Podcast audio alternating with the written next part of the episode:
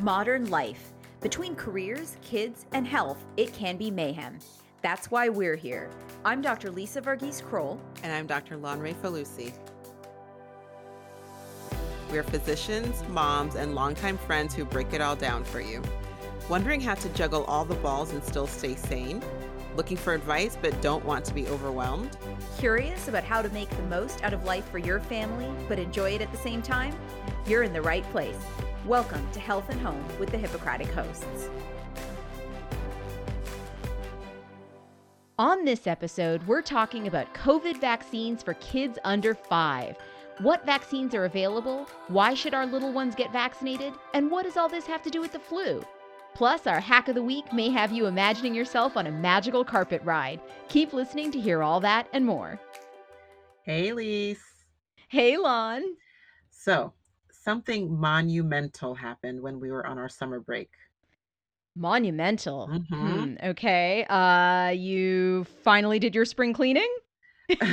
uh, no, but you know, October isn't too late, right? No, it's it's spring November, somewhere. yeah, yeah. yeah. No, something that's health related happened. Health related. Okay, we uh beneficial for our health. Uh, we ate a lot of chocolate. No, I mean, yes, yes, we did. yes, that, that's always That's- true. It's always true. Run of the season, but that's not actually what I was thinking. oh, I know. COVID vaccines were finally FDA approved for kids under five. Yes. so, as you know, I have two kids under five and lots of patients under five years old. And you have cousins in that age group. So, Right. we were both so excited to hear the news for our loved ones. Seriously, you know, we both know many, many parents of young kids who had been waiting for this news, which came about a year and a half after the first adult received a COVID vaccine. Right. I know so many families, ours included, who stayed in a bubble for quite some time, even after most adults had received the vaccine. You know, there's so many difficult decisions about whether to send your unvaccinated toddler to daycare so that you could go to work, you know, mm-hmm. or if you send just the older kids to visit the grandparents since the younger kids are unvaccinated and rapid tests weren't always available, you know. I know, but now, yay! Woo. Everyone age six months and older is eligible for a COVID vaccine. That's right. Now, we've done a few episodes on COVID vaccines for adults and older kids, including our episode 23, which was a joint episode with public health leaders, and episode 26 on travel in the time of COVID. Right. So we're focusing this episode on COVID vaccines for kids under five. You know, not that we don't love our school age kids and teenagers. I mean, seriously, thank you, older kids and teens, for being a reminder that the toddler tantrum phase is just a phase. Thank God. this too shall pass. Too shall pass. You know, but we're talking specifically about young kids today because that seems to be the age group where parents have the most questions about COVID vaccines, you know, especially since they're newer for that particular age group. Right. And of course, an important caveat. So, expert guidance changes as researchers gain more information on personal and public risk levels. So, always make sure to check reputable sources as you're trying to make decisions about your child's health. We'll link to some of these resources in our show notes at hippocratichosts.com. All right, so let's start from the top. What vaccines are currently available for kids under five? So, specifically, we're talking about kids from six months of age up to five years, but not quite reaching their five year old birthday. So, we're talking six months up through four years and 364 days, right? So, from here on, we'll just refer to them as six months to through four years. All right, so those kids can get their primary series from the Pfizer BioNTech vaccine or the Moderna vaccine. Both of those have been authorized for emergency use by the FDA after going through some really thorough review of the safety and the efficacy based on the studies. Both vaccine regimens actually showed similar antibody response in kids as compared to the adult studies, even though, and I think this is so interesting, even though young kids actually get a much smaller dose than adults do it is interesting. I right? agree. Like for this age group, the Pfizer vaccine is only one tenth of the adult dose, and the Moderna vaccine is one fourth of the adult dose. Um, there were no concerns about the safety of either vaccine during the trial, so that's great. And now that we're several months in and millions more children have received the vaccines, we aren't seeing reports of significant side effects or new concerns. So that should be really reassuring to parents out there. You know, that the studies show that they work and that they're safe. And even since then, we've had millions of kids uh, go through the primary series for this age, and we're not seeing anything, any negative side effects. Exactly. And and we always say, you know, you and I always say that 99% of physicians get their own children vaccinated, which should really tell you something. Um, you know, physicians aren't going to put their own children at, at knowingly at risk. So I think that that should hopefully reassure people. But a few more details about each type of vaccine. Uh, the Pfizer for children six months through four years, that's given in three doses. The second dose is given three weeks after the first dose, and the third dose is at least eight weeks after the second dose. For Moderna, for children six months to less than six years, that's given in two doses, four to eight weeks apart. Now, the studies showed that both vaccines lead to a significantly lower risk of severe illness and hospitalization, which is ultimately what we want to see in vaccines. It's hard to say if one vaccine is better than the other because the methodology for the studies was a little different, but public health and pediatric organizations have been saying pretty much the same thing that it's important for all children six months and older to get the vaccine and to get whichever brand is available. Right, right. And I hear some people say, and I don't know if you hear this also, that they're choosing the Moderna vaccine because it's two doses rather than Pfizer's three Yes. doses. And And I, who can blame who them? can blame them? Yeah, and I think that's fine, you know. Um, but I would just encourage people to not delay getting the right. vaccine for that reason, right? Right. So if you're in your pediatrician's office and they offer the Pfizer vaccine and that's all that they have, I'd say go ahead and get it, you Mhm. know, and Right. you start that process sooner of getting fully vaccinated. And there are actually ongoing studies to see if a third dose of the Moderna vaccine will be beneficial for this age group. So who knows? Eventually, there may be a three dose series for both of them. Um, so that's not a reason to delay getting the vaccine if you prefer having two doses rather than three. Right, exactly. And it's also important for us to mention that we're just talking about the primary series for kids under five. At the time of this recording, there hasn't been a booster dose approved for that age group yet, but it could be on the horizon. We'll see. Yeah, and grown-ups out there, let this serve as your reminder. If you haven't gotten your bivalent booster, which specifically protects against the Omicron strain that's the most prevalent right now, then now's the time. Just go to vaccines.gov and to find a site near you. Super easy. You put in your address and you get a list of clinics and drugstores and other places, community sites where you can get the COVID vaccine. Right.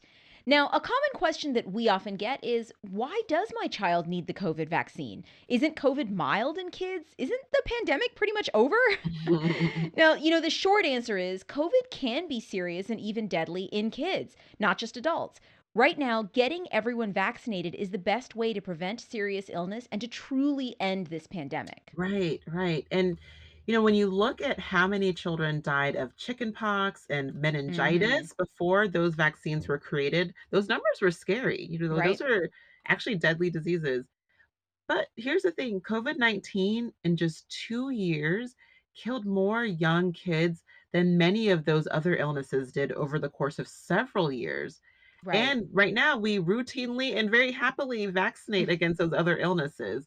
So it's great to now include COVID 19 in that group of illnesses that can be very dangerous and that we can now vaccinate against. Right. And you know, that's the thing. We collectively don't have that memory because most of us don't remember when children were dying of chickenpox and Right, meningitis. And so we don't realize that fewer of them died of those diseases than are dying of COVID. And Right, yet we hear more questioning about the COVID vaccine. right. So let's take a closer look at where we are with COVID 19 and kids. So, based on data from the American Academy of Pediatrics and the Centers for Disease Control and Prevention, which we'll link to in our show notes at hippocratichosts.com, about 15 million children have contracted COVID since the start of the pandemic. And that number is probably an underestimate that may not include many who test at home and don't report it to their state health departments. Right. It's about 15 million kids in the US alone have contracted COVID. And of them, about 1,500, about 1,500 have tragically lost their lives due to Mm, COVID, with about a third of them being kids under five, which is really horrible. I mean, we're still learning about some of the more serious complications of COVID, like multi-system inflammatory syndrome in children, or MISC or MIS-C, and long COVID, and autoimmune complications like the increased risk of developing type 1 diabetes in children who've hmm had COVID. You know, I really worry, and I know you do too, about like what could those COVID complications mean for these kids? They have their entire lives ahead of them. And meanwhile, you know, this virus that is so unusual is increasing the risk of autoimmune diseases and, you know, chronic illness.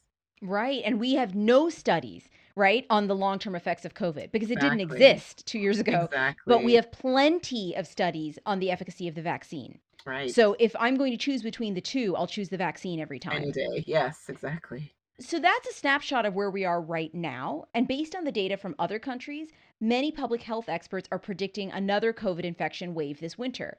But that doesn't have to be inevitable. Let's get ourselves, our kids, our parents, heck, even our neighbors, our cousins, dog walkers, dentists, BFF. Okay, we don't discriminate. Let's get them all vaccinated. You know, but despite the fact that the COVID vaccines are safe and they work, only about 9% of kids 6 months through 4 years old have received at least one dose of the COVID vaccine. Just 9%, compared to 38% of kids 5 to 11 years old, 67% of adolescents 12 to 17 years, and 84 to 95% of adults, depending on the age group. And granted, for those older kids through adults, the vaccines have been available for longer for them. So, you know, we'll give some time and see if the numbers come up for the younger kids. Um, but still, 9% is low for um, the vaccines being available now for um, for over three months. Mhm. So, if the vaccines are so safe and are so effective in the little ones, why are so few people getting their kids vaccinated for now? I think there are a lot of answers to that question, and we'll try to go through some thoughts from what we've read and what we've seen and and how we think about like why people should feel reassured and feel confident in getting their kids vaccinated. I think first, maybe one of the issues was the vaccines were released much later than the adult Mhm. vaccines. It was a whole 18 months later Right. that we're finally able to get our kids under 5 vaccinated. And at that point, you know, death rates from the illness were starting to come down by the time that the younger kids were eligible. So it's possible that that delay eroded the sense of urgency for the kids' Right. vaccine. You know, but as we've discussed, there is still the need for vaccines in the little ones to protect themselves and to help us get closer to really putting an end to this mm-hmm. pandemic. Right. And, you know, also some families have been opting to keep their babies and toddlers in a bubble anyway, wanting to wait to vaccinate until they put their kids in daycare or before they go on a trip, for example. And one important reason that this may not be the best plan to depend on is that, as we mentioned, the vaccines need two or three doses. Plus, being fully vaccinated means being at least two weeks out from the last dose. So that could be anywhere from six weeks to three months after the first dose. With little kids, it's hard to know what life will look like two days from now, much less three months. Right. so it's best to get vaccinated now so you have more options and more flexibility about how safe it'll be to send them to childcare or to visit other people. Exactly. It just takes the questioning out of all the planning ahead, you know, Right. getting them vaccinated, getting them covered now means you just have, yeah, more flexibility hmm looking forward. Um, and with the winter coming, right? Right. Uh, so, and some people may be unsure about the long-term effects of the vaccines, or they may feel like they're too new. And while the studies on these specific doses in kids of this particular age were done more recently, let's remember that these are actually the same vaccines that were released two years ago with Exactly. technology, right? That's been around actually for a decade. So they aren't as new as it may seem, thankfully. Um, and at the same time, we do know more about the harm of COVID, as we discussed severe respiratory illness, autoimmune disorders, and sadly, even death, even in the young age group. And that's why so many parents were excited to finally have vaccines approved for the littles. That's You know, we have research showing that vaccines help to reduce the risk of these complications. In one study, two doses of the Pfizer vaccine reduced MIS-C by 91% in youth 12 to 18 years of age. Yeah, and because of these studies showing that the vaccines are safe and that they work for kids of all ages, there actually have been very vocal and eager groups Mhm. of parents encouraging one another to vaccinate. Honestly, these are all the reasons why we took our one and three year old girls to get vaccinated right when the vaccines were released. Mhm. But you know, don't just take our word for it. We'll link in our show notes to an Instagram series of parents who vaccinated their kids under five against COVID. Now, hear why they said yes to the vaccine and why you should consider it also. Okay, quick detour. All right. Let's talk about the flu vaccine. Now, similar to COVID, infectious disease experts are predicting that this year's flu season could be worse than usual. Kids are all back in school, fewer people are masking, there are more and more large group events, and most people were still in various forms of quarantine and lockdown for the past two winters, which means that our natural immunity from flu has waned. Yeah, so consider this your PSA to get the flu vaccine, which is fully FDA approved for everyone age six months and up. Mm. And consider getting it earlier than usual this year, since it does seem like cases are popping up earlier than typical already this fall. And please do continue masking, you know, to also reduce the chance of catching and spreading COVID and the flu. All right, let's do a roundup of common questions about the vaccine before we get to our hack of the week. Let's do it. Let's do it. All right. So, first question Can my child get the COVID vaccine and the flu vaccine on the same day? Yes, absolutely. Make it easy for yourself and schedule the vaccines on the same day. If you're worried about side effects, you know, consider getting the vaccines on a day when they can rest at home the following day, like on a Friday before the weekend or something like that. Um, but medically, there's no reason to separate them. You can actually get them on the same day. Yeah, my daughter, who's older and was getting her booster, not her primary series. So, this is not exactly what we're talking about in this episode, but she did get her COVID booster and her flu shot on the same day and very much enjoyed the excuse to have a movie night in her pajamas on the couch the next day. But seriously, did just fine. That's awesome. so, next question My child caught COVID and recovered. Does he or she still need the vaccine? The answer is yes. All children, including children who have already had COVID 19, should get vaccinated. One reason is because there are several different strains of the COVID virus, getting infected with one strain does not necessarily mean that your child is now immune to other strains. Also, it's not clear how long you stay immune after catching COVID. For some people, it could be a few months, for others, maybe a few weeks. So you're not guaranteed to be safe for any prolonged period of time after recovering from COVID. And here's a related question. So, how long after recovering from COVID does my child need to wait before getting either the primary series or for older kids, the booster? So, here's the answer the CDC does recommend waiting about three months after recovery before getting the booster for older kids. For kids under five, we're talking about just the primary series since there isn't a booster yet for that age. But there isn't really consensus on this question on how long they need to wait but recommendations do range from about one month to three months. Okay, well, then, next question Do all kids need to get the COVID vaccine or just those at high risk? And who is highest risk? Well, the answer is yes. All kids six months and up are recommended to get vaccinated, regardless of whether or not they have chronic illnesses or other risk factors. Remember that we vaccinate not just to protect the individual, but also to prevent spreading infection to others. And we've talked to our kids about this. Part of the reason to vaccinate, even if we're healthy, is to show our love to others. hmm You know, it sounds corny, but it's totally true. It is, yeah. We're protecting one another. That's the Right. beauty of living in a society where we're all Exactly. connected. Exactly. Yeah. And, you know, in terms of risk, it is true. Kids with asthma, certain genetic conditions, or those born premature or with heart disease are at higher risk of developing severe COVID. But we have seen healthy, happy kids catch it and end up very sick. You know, so it's not that everyone is immune just if they are, you know, healthy. Um, and we have to talk about disparities in race, ethnicity, hmm socioeconomic status, and geography. Not all communities have had equal access to the vaccines, even now, you know, or equal access to accurate information or to healthcare services. So we have seen higher rates of severe illness in families who identify as Black, Latinx, and Native American, or people in poverty, or people in certain rural and urban areas. So it's so important that everyone in all of our communities reduce the risks by getting vaccinated. Okay, so we know that there's so many more questions out there like So many.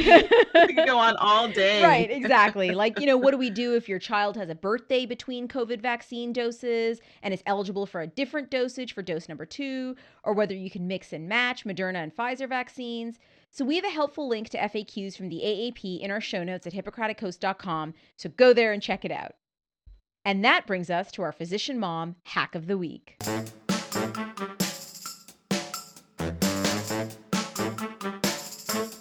All right. So I'll admit it. I love vaccines. I do. My name is Lanre, and I love vaccines. Yes. Hi, I'll be here at every Yes. meeting. I need help. Like I, I just I just love them. I mean, I'm a pediatrician. I can't help it. I can't help it. Prevention, like we just it's they're it's, they're just amazing, right? Yep, absolutely. Yeah, but I know that not all kids love them.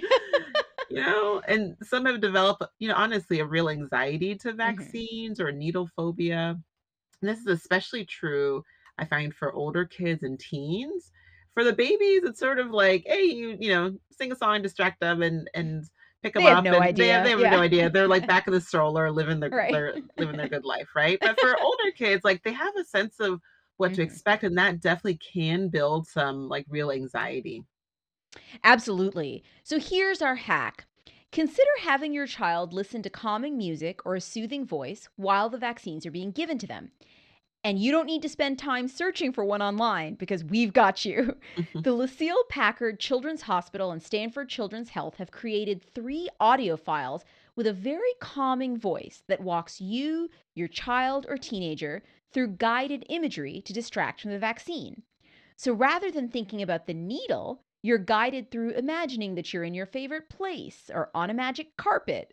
Mm-hmm. They suggest practicing with this ahead of time, or you can jump right into using it, oh, you know, right when the needle's there. This is an awesome resource for other procedures or activities that might bring anxiety, so bookmark it for later. We'll link to the site in our show notes at hippocratichosts.com. So that's our show for today. Thank you so much for joining us. Don't forget to follow us on Facebook, Instagram, and Twitter. If you subscribe, we really appreciate it and review us on Apple Podcasts. Reviewing us actually helps other people like you find the podcast. And we might pick your review to share in a future episode. For example, Nova Mama Doc says, smart, witty, and engaging. They tackle the hard conversations and typical mom concerns. Aw, thanks, Nova Mama Doc. Mhm. and thanks to all of you, and talk to you soon. Thanks for listening to Health at Home with the Hippocratic hosts. Remember that all views expressed here are our own, not our employers, and all content is for informational purposes only and should not be construed as medical advice nor the establishment of a doctor patient relationship. Always consult your own physician or healthcare team for any medical issues. If you enjoyed this episode, please rate us, subscribe, and tell a friend. And check out our website at www.hippocratichosts.com for show notes on this and all our episodes. Can't wait to chat with you next time.